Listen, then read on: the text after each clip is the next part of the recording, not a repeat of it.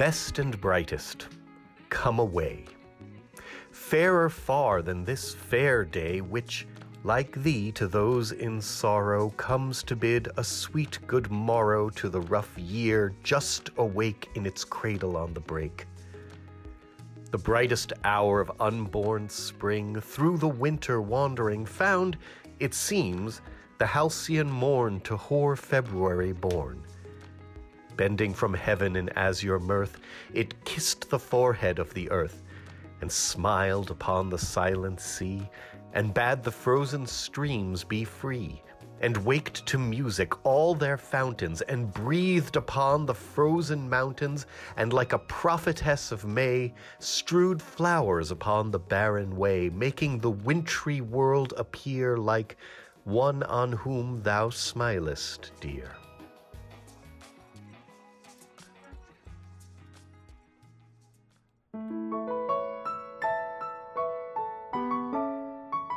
Welcome to Season by Season with Alexis and Kit, the podcast that celebrates and reforges our connection to nature and the passage of time. It is our hope that through prose, poetry, history, and sound, this podcast will help to inspire your interest in the natural world around us.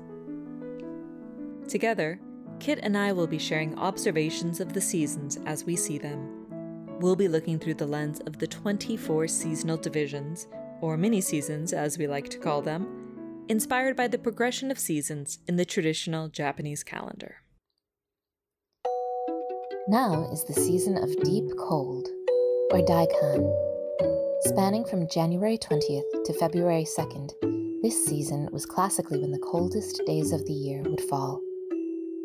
Deep cold is preceded by the mini season, early cold, and followed by the beginning of spring. Gazing across a frozen landscape, we can't help but dream of brighter days we know await us in spring. As in every season, there's lots to explore in the sky, in the ground, and in our lives as we begin our passage into deep cold. Let's bundle up against the chill and set out together to explore this special period.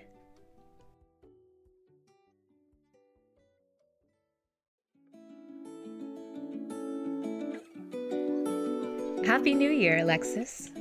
Happy New Year, Kit. Wait, isn't it a little late to be wishing Happy New Year at this point? well, yes. We're already a few weeks into the year, and 2022 is beginning to feel more comfortable to say. But as this is our first episode of the new year, and as we discussed the significance of firsts in our last January's early cold episode, I wanted to wish you and all our listeners Happy New Year anyway. Or at least, happy first episode of 2022. Ah, well, to you as well. While we've been working on this first episode of the new year, the weather has been, well, winterish for sure. So far here in New York, there's not too much snow this year, which is too bad. Still, our daytime temperatures do hover around 30 or 40 degrees Fahrenheit, which is 1 to 4 degrees Celsius. Brr, that sounds cold to this Californian. You know, we've had a cold winter here in the Bay Area as well, but for me, that means I woke up a couple mornings to see frost on the ground. It's weather that my Minnesotan relatives would definitely think of as mild and pleasant, but it feels cold to me. I shouldn't complain about feeling cold, though, when we already have lots of green springing up everywhere. When I think of late winter in Northern California, I think of big blue and gray skies against green rolling hills. There's a freshness everywhere. Hopefully, winter has brought enough rain that things will be growing in no time. But here, in New York, it's a bit different. The days are often overcast with high clouds, the trees are bare, and what green there is hugs close to the ground. There's not a sense of freshness, more of huddling close together, plant and animal alike. You know, that sounds like good staying indoors weather. This is a season when staying indoors feels pleasurable, even luxurious, just staying inside with nowhere to go. It's a great time for catching up on reading, maybe finishing the books you started during the Christmas book flood we discussed in our last episode. You know, Kit, if I recall correctly, reading more was one of your New Year's resolutions last year. Now that 2021 is over, should we check in and see how you did on that? I'm happy to report that I did pretty well. In addition to the books I read with you here on Season by Season, that is, Eating Wild Japan, Light Rains Sometimes Fall, and The Heirloom Gardener, I read quite a bit of fiction in 2021 as well. Joining a book club helped. And as you may remember, I especially resolved to read more poetry. I'm happy to report that I read over a thousand poems in 2021. Over a thousand poems? Wow. Some of those must have been haiku. well, yes. But I made up my mind to read three poems a day every day, and I did it. And I have you to thank for this. You gave me a book of poems last Christmas that really inspired me. Thank you, Alexis. Well, good job, Kit. Reading over a thousand poems in a year is a pretty great accomplishment. How about sharing one with us now? Here's one that I loved that seems a fine choice for this season. This is called Winter's Beauty by William Henry Davies.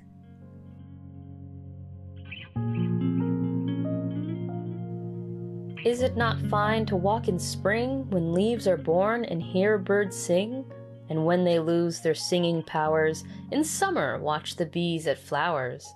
Is it not fine when summer's past to have the leaves no longer fast, biting my heel where'er I go, or dancing lightly on my toe? Now winter's here, and rivers freeze.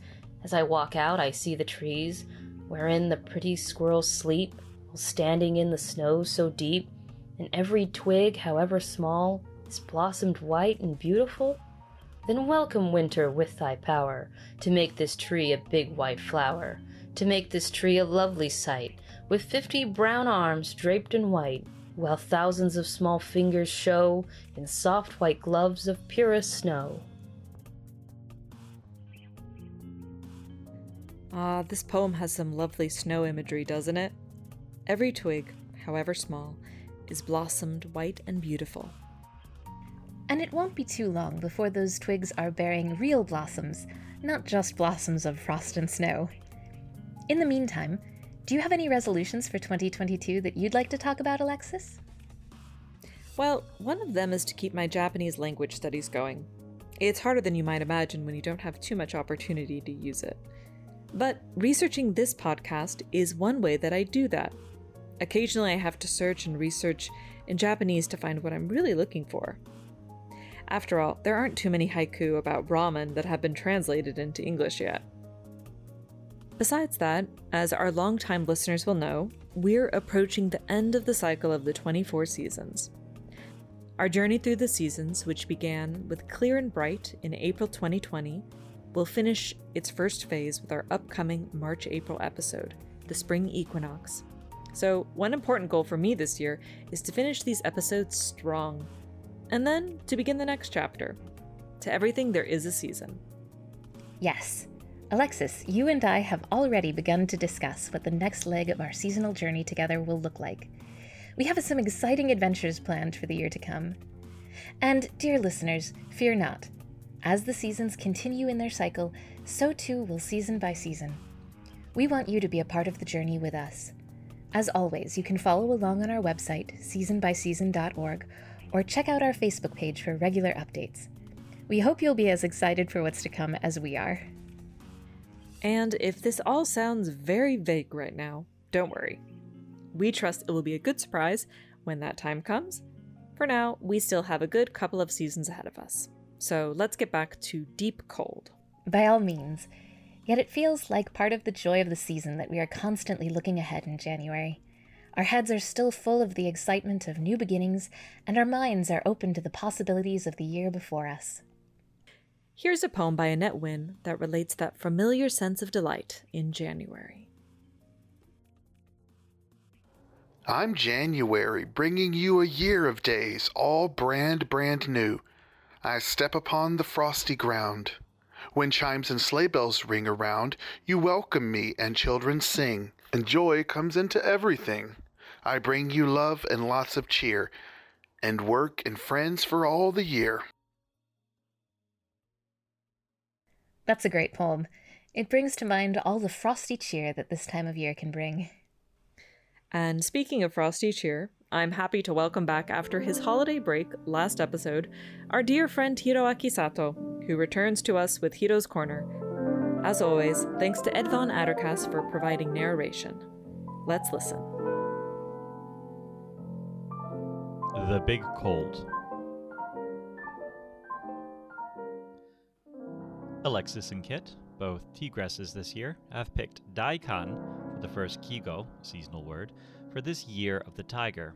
It may be translated as major cold, great cold, or even big cold, Ella Raymond Chandler. It is the coldest period of the year, according to the 24 solar terms. Having written this, I remember what my niece in Kyushu, Sumiko, has recently told me by email. Since her house isn't heated during the winter, which is true of most Japanese houses today, she must be careful when she gets up in the morning and steps out of her futon, because the blood pressure, the high blood pressure, is the worst in the early morning. If she steps out unthinkingly, she may pass out because of the temper- temperature difference between the warmth of the futon and the cold of the room. This prompts me to come up with a haiku.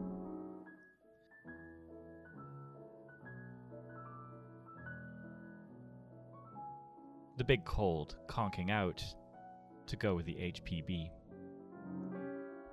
Now let's turn to established haiku poets. Issa wrote The Big Cold, big, and big is the moon tonight.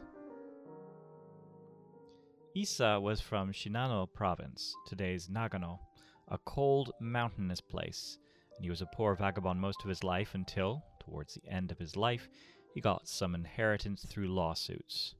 So we can't help admiring the poetic turn of his mind in describing the moon on a deadly cold night. The big cold. I stumble and fall on both hands. Sadness. Saito Sanki, who wrote this, was in his 30s when he began dabbling in haiku, which is late for a haiku writer. Nevertheless, he soon found himself the leader of the newly rising haiku movement that essentially rejected seasonal words as a requisite for haiku. The big, cold piece quoted earlier is not one composed with the credo.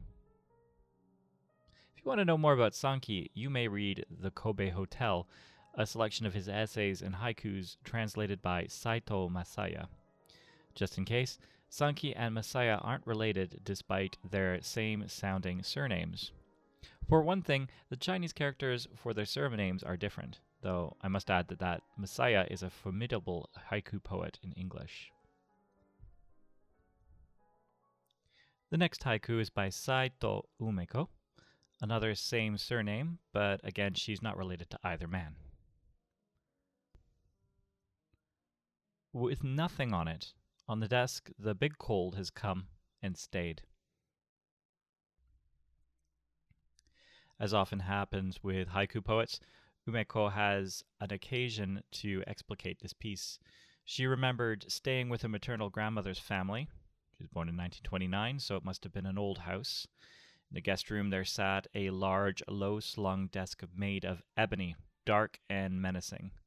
A desk like that tended to cool the air even in the midst of summer, but in the winter, when she came upon it, she almost froze. So she felt the big cold had come upon the desk and decided to stay there, though, she added, she doesn't like personification in haiku. In the cold, things become stark and starker. Iida Ryuta wrote, In the big cold, not a single house hidden in the hometown. In the big cold, not a single house hidden in the hometown. In the big cold, not a single house hidden in the hometown. Kokyo, here given as hometown, is almost the same as Furusato, old village, which some say may be close to German Heimkunft. Although, as I prattle, I don't know anything about the German word, except that Mishima Yukio loved the way that Friedrich Hölderlin used it as the title of one of his poems as understood via Heidegger. Anyway, Ryuta was born in a tiny village in Yamanashi, which no longer exists. The village, not Yamanashi. Now, another word that Alexis and Kit gave me to contemplate on is, well, I can't cite it except in Chinese that I just can't pronounce. Ji Shi Ru. It means, on the face of it, chickens start milking. The phase is one of the 72 pentads, or microseasons, that describes the seasonal changing of the year by five day segments, and it covers the last one third of the big cold. To render the Chinese comprehensible, the Japanese read or interpret it as Niwatori wa hajimete to yaki ni tsukyu. The chicken takes to the coop for the first time. That is, to brood, to incubate. That's an old, old observation, but I wonder if that still is true, seasonally speaking. I raised chickens in the 1950s. Still, that Japanese paraphrase is too long for a haiku, as it takes up 13 of the 17 syllables. So the Japanese replaced it with the more manageable expression, the five syllable kantamago, egg in the cold. Here is an example by Tan Taigi of the 18th century. Made into a gift wrapper, 10 lives, the cold chicken eggs. Suto, here translated as gift wrapper, was most likely made of straws. During this time of year, I hope you all find a way of staying warm during this season of big cold.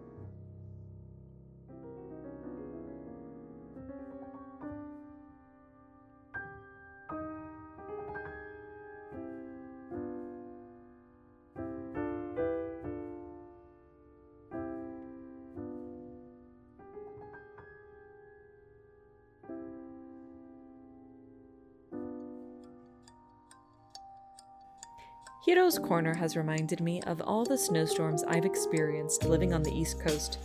Nearly all of them nor'easters, as they call them here. Snowstorms and blizzards are a particularly good kigo, or seasonal word, for this time of year.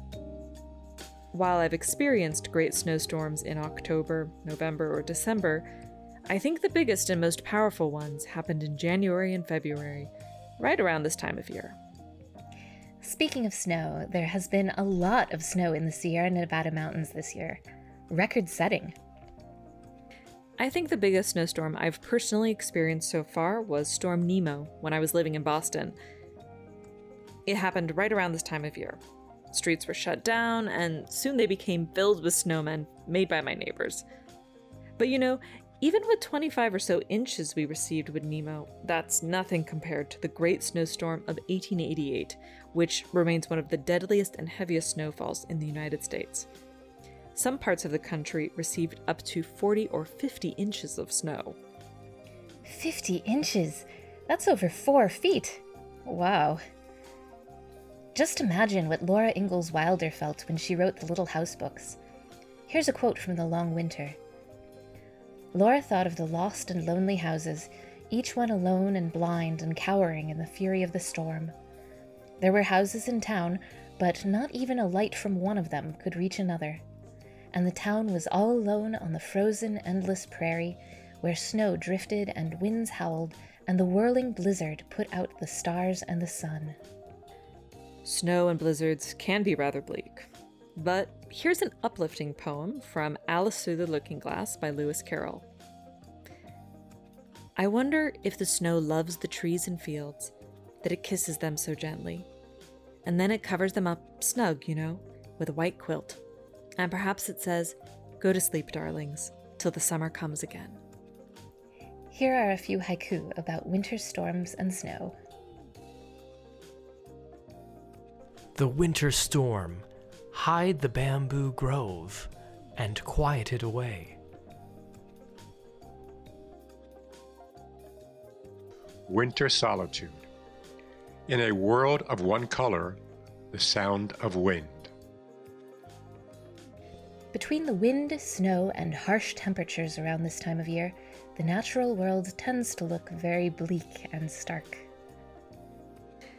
Yes, the leaves are gone from the trees, grasses are bleached nearly white, and the world takes on a gray, faded kind of hue.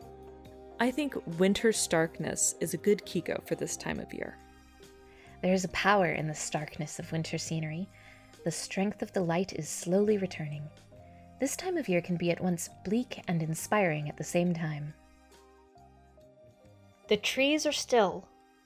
The bare, cold branches lie against a waiting sky. Light everywhere, but ghostly light that seems the cast off robe of dreams.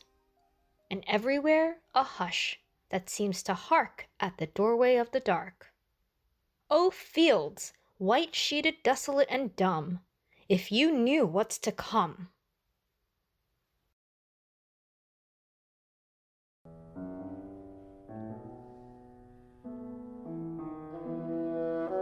It's not just snow and blizzards which represent cold, but another good two kigo are ice and icicles. Again, this was something I never grew up with in California, but now on the East Coast it's very familiar.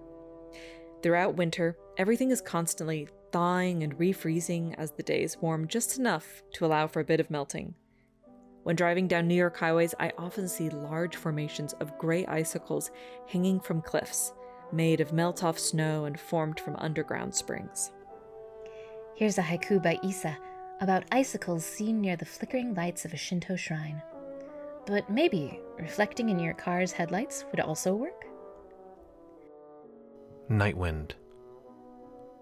The shrine's icicles reflect the lights. It's not just icicles at this time of year, but all sorts of different kinds of ice that we might observe. Here are a selection of Japanese kigo describing the many forms that ice may take. Thin ice, like cicada wings, semigori. Mirror of ice, mirror ice, himokagami. Cotton ice, watagori. Sometimes, when the ice crystals start to form, we can even hear it. The word for voice of the ice is koori no koe. Here are a few more. Flowers of ice, kori no hana, is when ice patterns form on a flat surface, like ripples. Ice dress, kori no koromo, is when ice forms around things. Brr, now I'm cold. It really does feel like deep cold. Let's enjoy these beautiful, if sometimes a little dangerous, natural works of art. And let's remember that although ice and snow may be troublesome and make our fingers hurt with chill, our natural environment relies upon snow and ice for spring runoff to feed our rivers and lands with their waters. Here's a poem about thawing winds. Come with rain, O loud southwester. Bring the singer, bring the nester. Give the buried flower a dream. Make the settled snowbank steam. Find the brown beneath the white.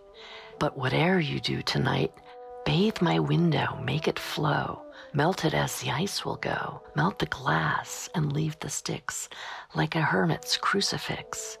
Burst into my narrow stall, swing the picture on the wall, run the rattling pages o'er, scatter poems on the floor, turn the poet out of door.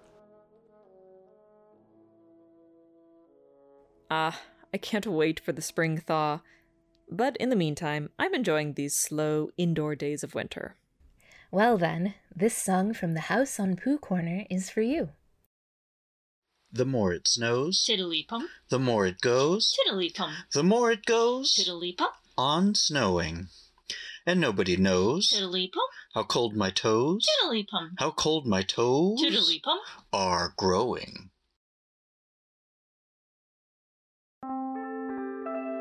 After our exploration of the great cold outdoors, it's nice to come inside again and warm up.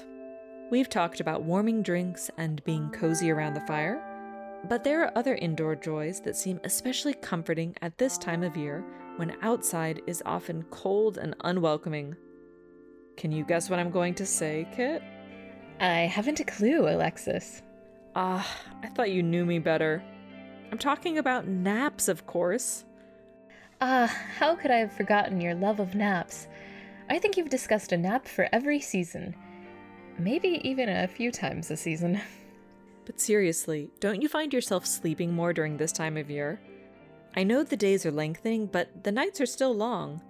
And after all the hullabaloo around the holidays, I feel like it takes me at least a month or two to recover and feel like I'm relaxed and restored and ready to take on the year. I enjoy taking it slow in winter indoors, sleeping, drinking lots of tea, and just enjoying idling away the hours at home. I see what you mean. Winter is a restorative time of year, most certainly. And your love of naps reminds me of a passage written by Henry David Thoreau. We sleep, and at length awake to the still reality of a winter morning. The snow lies warm as cotton or down upon the window sill. The broadened sash and frosted panes admit a dim and private light which enhances the snug cheer within. You see? Henry David Thoreau understood. And speaking of snug cheer, Alexis, wasn't one of your favorite parts about living in Japan during the winter enjoying a kotatsu? Ah, yes, the kotatsu. A cup of tea, a mandarin orange, and a kotatsu made for a lovely winter evening. Listeners, for those who don't know, a kotatsu is a table frame with a heater installed underneath. The top of the table is removed, and sandwiched between the top and the frame is a large blanket which pools at the floor. The idea is that you are creating a space under the table which traps heat. The power of the heater and the blanket mean the kotatsu are cozy places to sit at. Usually, kotatsu are only a few feet off the ground, and so they are intended to be sat at using the floor or floor cushions as a chair. As you might imagine, there's a history. The origin of the kotatsu can be dated to the 14th century and the Japanese cooking hearth, known as the irori. Raised seating was developed around the hearth, and this led to using a quilt to trap the heat. Although the use of cooking hearths declined in the modern era, the concept of trapping heat through this method did not. Without central heating and with traditionally thin walls, many Japanese homes find the modern kotatsu to be a lifesaver. It keeps you warm and toasty, as long as you stay beneath the blanket. Listeners, if you still can't quite imagine what exactly it is we're talking about, we'll be sure to post a picture to our website, seasonbyseason.org.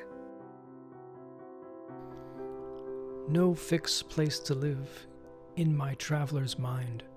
This little kotatsu.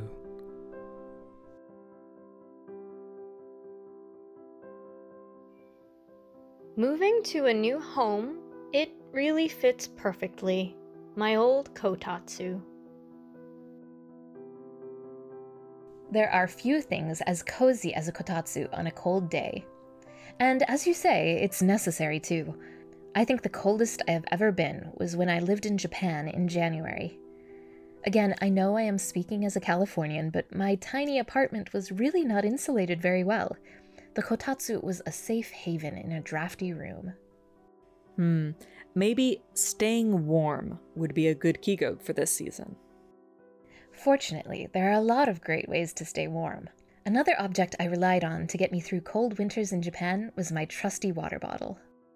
Water bottles are called yutanpo in Japanese, and they've been in use since the 15th century. Back then, water bottles would typically be made of earthenware and would be wrapped in a protective cloth before being placed under the bed sheets to warm the bed before one went to sleep. Nowadays, they're usually made from rubber or plastic and come in a wide variety of sizes. My hot water bottle rarely left my side on cold winter nights. I bought a cute cloth cover for mine that had an image of a sleeping cat. It brings up such a warm, cozy memory for me. Here are a couple of haiku from haiku poets who understood the charm of the hot water bottle. My true love, night after night, my hot water bottle. All I ask of the world, a hot water bottle. I'm cold. A kotatsu and a hot water bottle certainly help against the cold when you're at home. But what about when you have to go out? Bundling up is a necessity. Lots of layers and knitwear. Ah, yes, knitwear. You like to knit, don't you, Kit? I remember you knit me a hat one year, a little blue one. Yes, I love knitting. I know you'll understand this as a former Waldorf student yourself. I learned to knit from my mom, who is a prolific knitter herself. It's very calming for me. I guess I think of knitting as a wonderful winter pastime. I often knit in the days before Christmas, getting ready to give what I make as gifts, and also in the new year, to use up the yarn I inevitably have left over. It's certainly a very cozy hobby. Yarn can be very warming. I've knit some larger projects, but mostly hats or scarves, because I'm a little impatient and like to see progress quickly. Unfortunately, in California, it's too warm for much of the year to actually wear the things I knit. Ah, uh, but you got some good use out of them living in Japan, though. I remember seeing lots of pictures of you in wintertime wearing cute knit hats. Aw, thanks. But winter in Japan presented another problem. My hands would get too cold to hold knitting needles. If it isn't one thing, it's another. Here's a haiku about just that. Clicking of needles, the promise of warmth takes shape in my cold hands. Really, if you can't manage it, I think the best practice is to stay indoors on cold days. Do a puzzle, play board games with your family, read books. And poetry. Yes, and poetry. Whatever you like, but it's a season for indoor activities. I know we've talked about the pleasures of readings in other episodes as well, but there's truly something to the image of sitting by a fireside with a good book. Or maybe under the kotatsu with a good book? Anywhere warm with a good book. Maybe with a cat on the lap and a cup of tea on the side table. It makes the freezing weather outside seem so much more bearable. Tis winter, and I love to read indoors. When the moon hangs her crescent up on high, while on the window shutters the wind roars, and storms like furies pass remorseless by. How pleasant on a feather bed to lie, or sitting by the fire in fancy soar with Dante, or with Milton to regions high, or read fresh volumes we've not seen before, or o'er old Burton's melancholy pore. Speaking of reading, one unusual bit of literature I've been enjoying perusing these days is seed catalogs. Seed catalogs? That makes me think of our discussion of preparing the garden from last February's beginning of spring episode. We shared a poem by Sudie Stewart Hazier that included the lines He knows no winter, he who loves the soil. For stormy days when he is free from toil, he plans his summer crops, selects his seeds from bright paged catalogs for garden needs. So, you've been perusing these bright paged catalogs for yourself, hmm? I have to ask are they actually interesting? Well, you know, I was inspired by John Forti's book, The Heirloom Gardener, and his writing about ordering seeds in the winter and dreaming of the spring garden. So I signed up for a bunch of catalogs. Of course, you can look at seed catalogs online too, but there's something about the physical copy of the catalog. So it's just lists of seeds? Oh, so much more than just a list of seeds. Let's listen to a few descriptions from seed catalogs, and I think you'll get a sense of it. First, here's a description for summer squash seeds. Cocozelle, open pollinated, rich flavored zucchini ribbed with light green stripes. A bit more slender and graceful than costata, and not quite as ribbed or blocky easier to harvest at a smaller desirable but not baby size compared to costata, which drops its blossoms when it feels like it. This Italian heirloom was called Cocozella di Napoli in the 1800s. The term zucchini, little squash, was first published in the USA by California Seed House Aggeler and Musser in 1921. Next, let's listen to a description of the herb called spilanthes. Spilanthes, Acmella oleracea, annual. Known to herbalists as the toothache plant. Spilanthes' tingling, saliva inducing, and mouth numbing properties appear rapidly and last a while. Fun. Also known as salad cress, it was introduced from Brazil to North America in the 1860s and listed as paracress in seed catalogs a century ago. Use its bronzy purple leaves in salad or chew the leaves and flowers for temporary pain relief.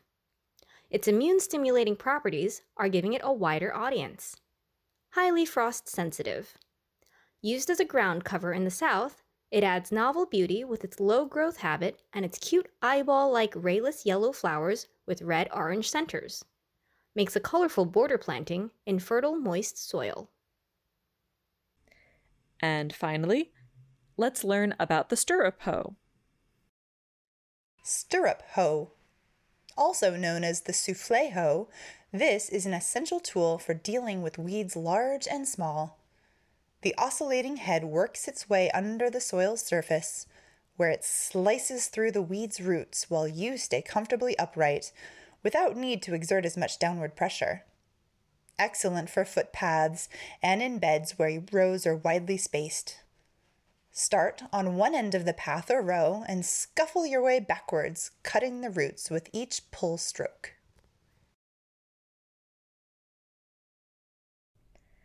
Wow, who knew there would be so much history and description?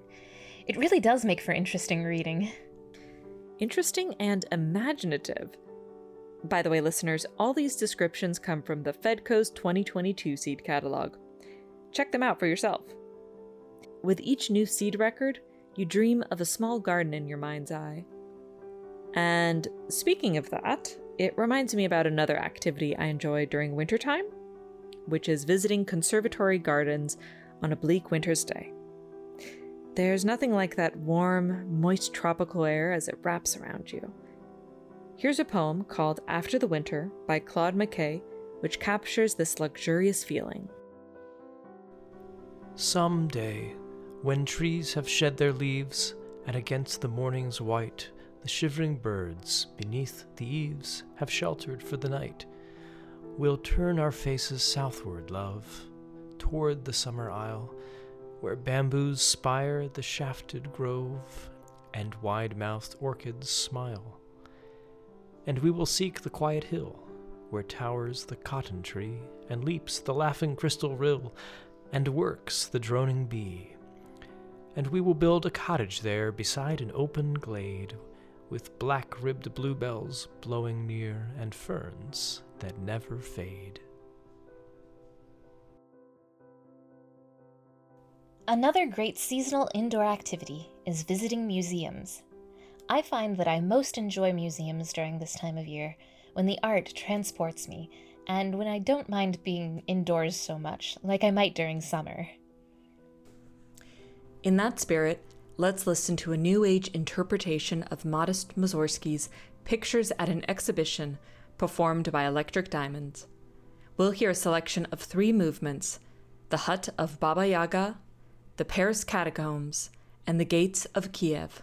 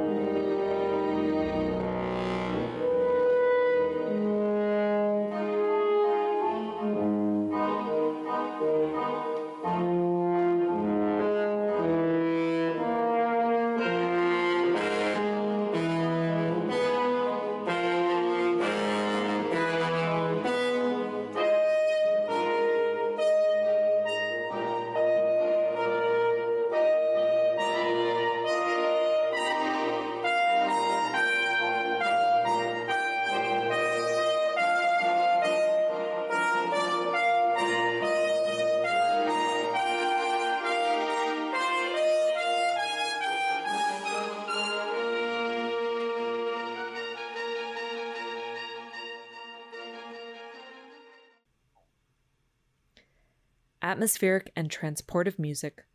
Thank you, Electric Diamond, for allowing us to use this music in our podcast.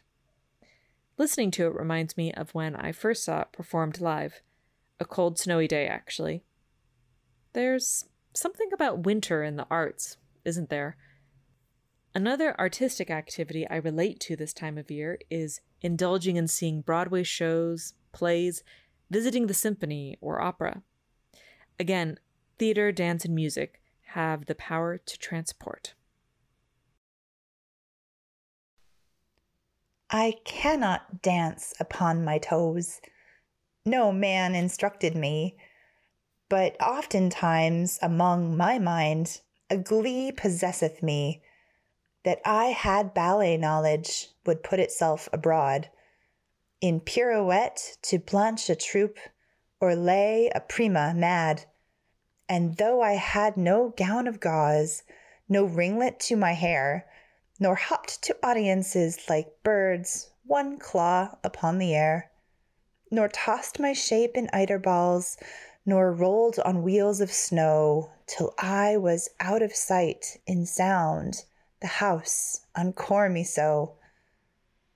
Nor any know I know the art I mention, easy, here, nor any placard boast me, it's full as opera.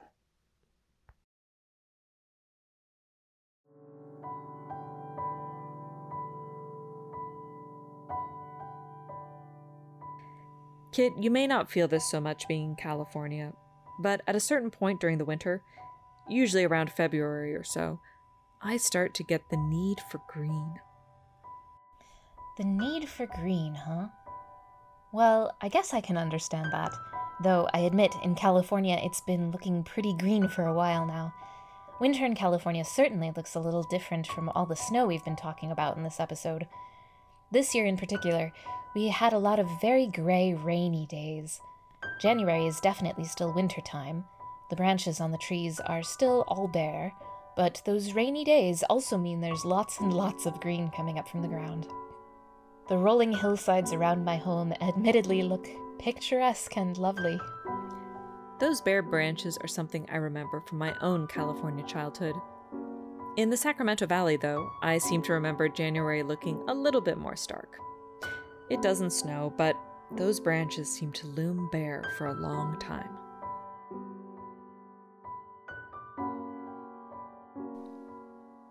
The poor trees stand and shiver so, like ragged beggars in a row, without a cloak in frost and snow. I think it's strange about the trees. In summer, when there's a little breeze, they all dress up rich as you please. No beggars then, but fine and grand, like princes of a mighty land, across the world in rows they stand. But now in cold they shiver so, like ragged beggars in a row, without a cloak in wind and snow. Adding a little more color to the landscape, and even perhaps a sense of hopefulness, are evergreen trees. Evergreen trees are trees that retain their foliage and stay green throughout the growing season. For example, pine, spruce, cedar, holly, and juniper, and fir. Fir trees were the inspiration for this poem by John Clare. The fir trees taper into twigs and wear. The rich blue green of summer all the year softening the roughest tempest almost calm, and offering shelter ever still and warm. To the small path that towels underneath, where loudest winds, almost as summer's breath, scarce fan the weed that lingers green below. When others out of doors are lost in frost and snow. And sweet the music trembles on the ear as the wind southers through each tiny spear. Makeshifts for leaves, and yet so rich they show, Winter is almost summer where they grow. Winter is almost summer where they grow. What a good description of evergreens. It gives one a sense of hope for better weather ahead. One more tree that we might not think of as evergreen, but it is eucalyptus, which I have in my backyard. Ah, the eucalyptus trees of California. I remember them, along with the California green from when I visited California in February for your wedding. It was wonderful. Listeners, what about where you live? Is it warm, cold, and gray? No matter where you live, one year round joy that gives us pleasure, but I think particularly so in winter, are houseplants. Ah, yes, houseplants. They've become really popular over the last few years. And houseplants and keeping plants indoors has a history too.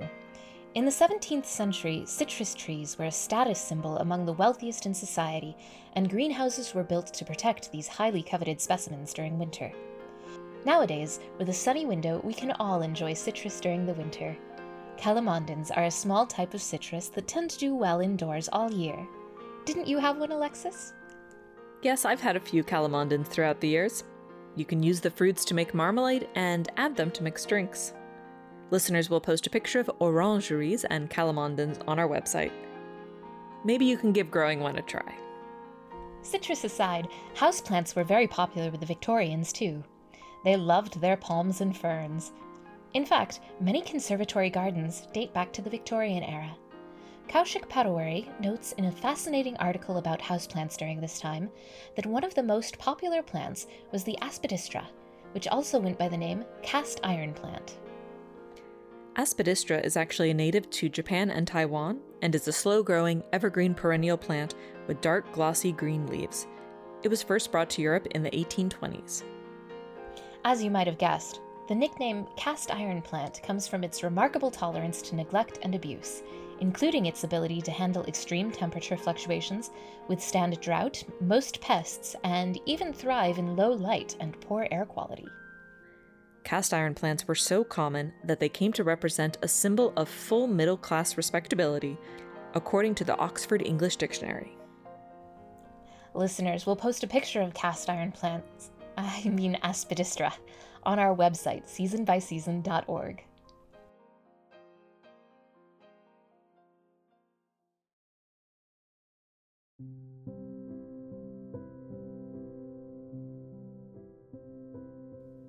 You know, we've talked quite a bit about the deep cold of this season and ways to keep warm.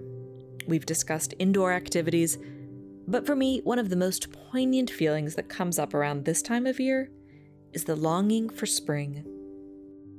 There's an interesting holiday in Japan that celebrates the start of spring Setsubun, or the seasonal divide. The term Setsubun originally referred to the days marking the change from one season to the next. But today, Setsubun has come to refer only to the day before Risshun, or the beginning of spring. That means it's the day on the cusp between this season of deep cold and our next season. Setsubun falls on February 3rd this year. One of the most popular ways that Setsubun is celebrated throughout Japan is with the ceremony of mamemaki, a bean throwing ceremony. Families fill up a cup with roasted soybeans and throw the beans outside the house, shouting, Oni wa soto, fuku wa uchi, which translates roughly to, Out with the demons, in with the good fortune. This ritual began as a New Year's rite back when Japan still followed the old calendar. The beginning of spring season was the start of the new year back then. Throwing the beans symbolized the casting off of old impurities and sin. Nowadays, it's become quite a joyful ceremony about driving out bad fortune while praying for good fortune. Mamemaki is very popular with young children because it's really a lot of fun. In some families, an older family member will act as a demon for the kids to throw their beans at and drive away. Many schools also have their students make demon masks and have a bean throwing ceremony with treats at the end. Listeners, we're saying demon, which sounds scary, but the word oni has also been translated as ogre. They're often portrayed as sort of goofy, kid friendly characters these days. We'll post some pictures on our website, seasonbyseason.org. After the bean throwing, everyone eats the number of beans to equal their own age in years. This is done to promote good health in the coming year. Aside from beans, another food to enjoy on Setsubun is called ehomaki. Ehomaki is a long sushi roll, sometimes very long. It's never cut for good luck benefits. Ehomaki is filled with seven different ingredients to symbolize the seven gods of happiness, but there's no hard and fast rule about which ingredients are used. There's a lot of variation. Of course, ehomaki can be purchased at just about any store during Setsubun. Interestingly, there has recently been some controversy over ehomaki production, since stores tend to overproduce them. In 2018, an estimated $10 million worth of ehomaki were discarded after Setsubun, leading to social media criticism and a call to reduced ehomaki waste. I think one of the joys of ehomaki is making your own anyway. That way, you get to decide what ingredients to include. We'll post a recipe on our website for our ambitious listeners. Now, there are some rules to follow when eating ehomaki for good luck. First, the entire roll must be eaten at once. No splitting up your ehomaki and saving part of it for later. Also, the ehomaki should be eaten in complete silence. For maximum luck potential, you should also be facing the lucky direction for the year. Yes, the lucky direction, which in 2022 is north by northwest. Thanks to the traditions of mamemaki and ehomaki, Setsubun endures as an enjoyable event to welcome the next phase of the year, the long awaited spring. Here in the United States, we have a special day to welcome spring, one that coincidentally takes place almost at the same time as Setsubun. That's right, it's Groundhog Day. Groundhog Day falls every February 2nd, and this year it falls on the seemingly auspicious date of 2222, or February 2nd, 2022. You may know the story of Groundhog Day already, but it may sound a little unusual to those unfamiliar with the custom. I think of it as a celebration of the coming spring, but maybe it's really a day celebrating weather forecasting? The tradition goes if, on February 2nd, a groundhog emerges from his home and doesn't see his shadow, it will be an early spring. If the groundhog does see his shadow, it means six more weeks of winter. If you're wondering how groundhogs came to be predictors of the weather, it's a belief that actually has its roots in ancient Europe. German lore held that hedgehogs could foretell the weather on Candlemas Day. Early German American settlers to Pennsylvania kept this tradition, but substituted groundhogs, which were far more plentiful hibernating animals. The most famous prognosticating groundhog is probably Punxsutawney Phil, who has been predicting the weather each February 2nd in Punxsutawney, Pennsylvania, since 1887. Phil's predictions aren't actually too accurate. According to some sources, he's only correct about the weather about 39% of the time. Even so, that doesn't stop thousands of visitors flocking to Punxsutawney to celebrate each year. Even though we may not take the groundhog's predictions too seriously, Groundhog Day is a fun day in early February where we can speculate about the spring that lies ahead. As the Punxsutawney Groundhog Club calls it, a day to take everything a little less seriously and break up the winter monotony, at least for a little while. Whether the groundhog sees his shadow or not, and though it may not feel like it now, especially in colder climates, we know spring is on its way. That's right. The next season after this mini season is already the beginning of spring. It's a reassuring thing to keep in mind. Another quote that we shared from last February's episode was from Samuel Taylor Coleridge Winter, slumbering in the open air, wears on his smiling face a dream of spring. Yes, a dream of spring. This dark, cold time, right before the beginning of spring, has inspired poets for ages. Our opening poem of this episode captured some of that same spirit, I think. Here's one final poem that you might like, Alexis, filled with longing and hope by John Greenleaf Whittier. Bland as the morning breath of June, the southwest breezes play, and through its haze the winter noon seems warm as summer's day. The snow plumed angel of the north has dropped his icy spear. Again the mossy earth looks forth. Again the streams gush clear.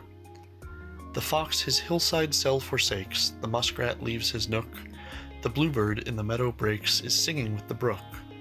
Bear up, O Mother Nature, cry the bird, breeze, and streamlet free.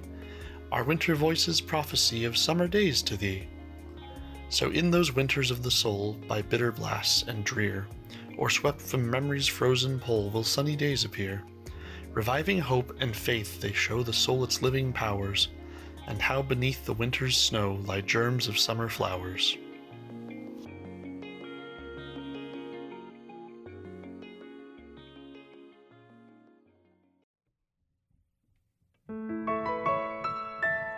Listeners, thank you for joining us in this season of deep cold. Even though it's a quiet time of year, it's time for us to rest, recenter, and renew ourselves for the year ahead. After all, in this deep winter, can spring be far away? And speaking of spring, as we mentioned earlier, the next mini season, which follows Deep Cold according to the Japanese calendar, is the beginning of spring. We'll include a link to our 2020 archival episode for you to enjoy for the next season ahead on our website. Meanwhile, here in the cold, some of the Kigo, or seasonal words we covered in this episode, are indoor pleasures, including reading, knitting, visiting museums, seeing plays, ballet, and opera, great snowstorms, icicles, resting and naps, kotatsu, hot water bottles, stark scenery, bleached grasses, bare branches, evergreens, bundling up, houseplants, including aspidistra, the need for green, Setsubun, Groundhog Day, and spring being just around the corner. Listeners, what are some other seasonal words you associate with this mini season? As always, you can email your Kigo to seasonbyseasonpodcast at gmail.com or feel free to share them on our Facebook page. On this episode, you heard poems and prose by Percy Bysshe Shelley, William Henry Davies, Annette Wynne, Matsuo Basho, Amos Russell Wells, Kobayashi Issa, Robert Frost, A. A. Milne, Yosa Buson, Naito Meisetsu, John Clare, Claude McKay, Emily Dickinson, and John Greenleaf Whittier. The poems featured on this podcast are in the public domain or with permission from their creators. We would like to thank our poetry readers this episode Corey Kohler, Andrew Proser, Julia Holmes Bailey, Wendy Ikemoto, Catherine Piper, Stuart Diamond, Chris Whitaker, Cyrus Lanthier, Lynn Hickman, Carl Smith, Jason Berner, and Nikki Gempf. We would also like to extend a special thanks to Hiroaki Sato for his contribution segment, Hiro's Corner, and to narrator Ed Von Adderkas. We would also like to thank Electric Diamond for use of their Pictures at an Exhibition. And remember, there's lots of extra seasonality at our website, seasonbyseason.org, including our specially curated Spotify playlists full of songs to keep you company as you wait out the cold by staying indoors. To end with another quote by Henry David Thoreau In winter, we lead a more inward life. Our hearts are warm and cheery, like cottages under drifts, whose windows and doors are half concealed, but from whose chimneys the smoke cheerfully ascends. May your heart stay warm and cheery from this season into the next. As we look forward to warmer days ahead, we hope you will join us for our next episode Snow Becomes Rain. See you in another season.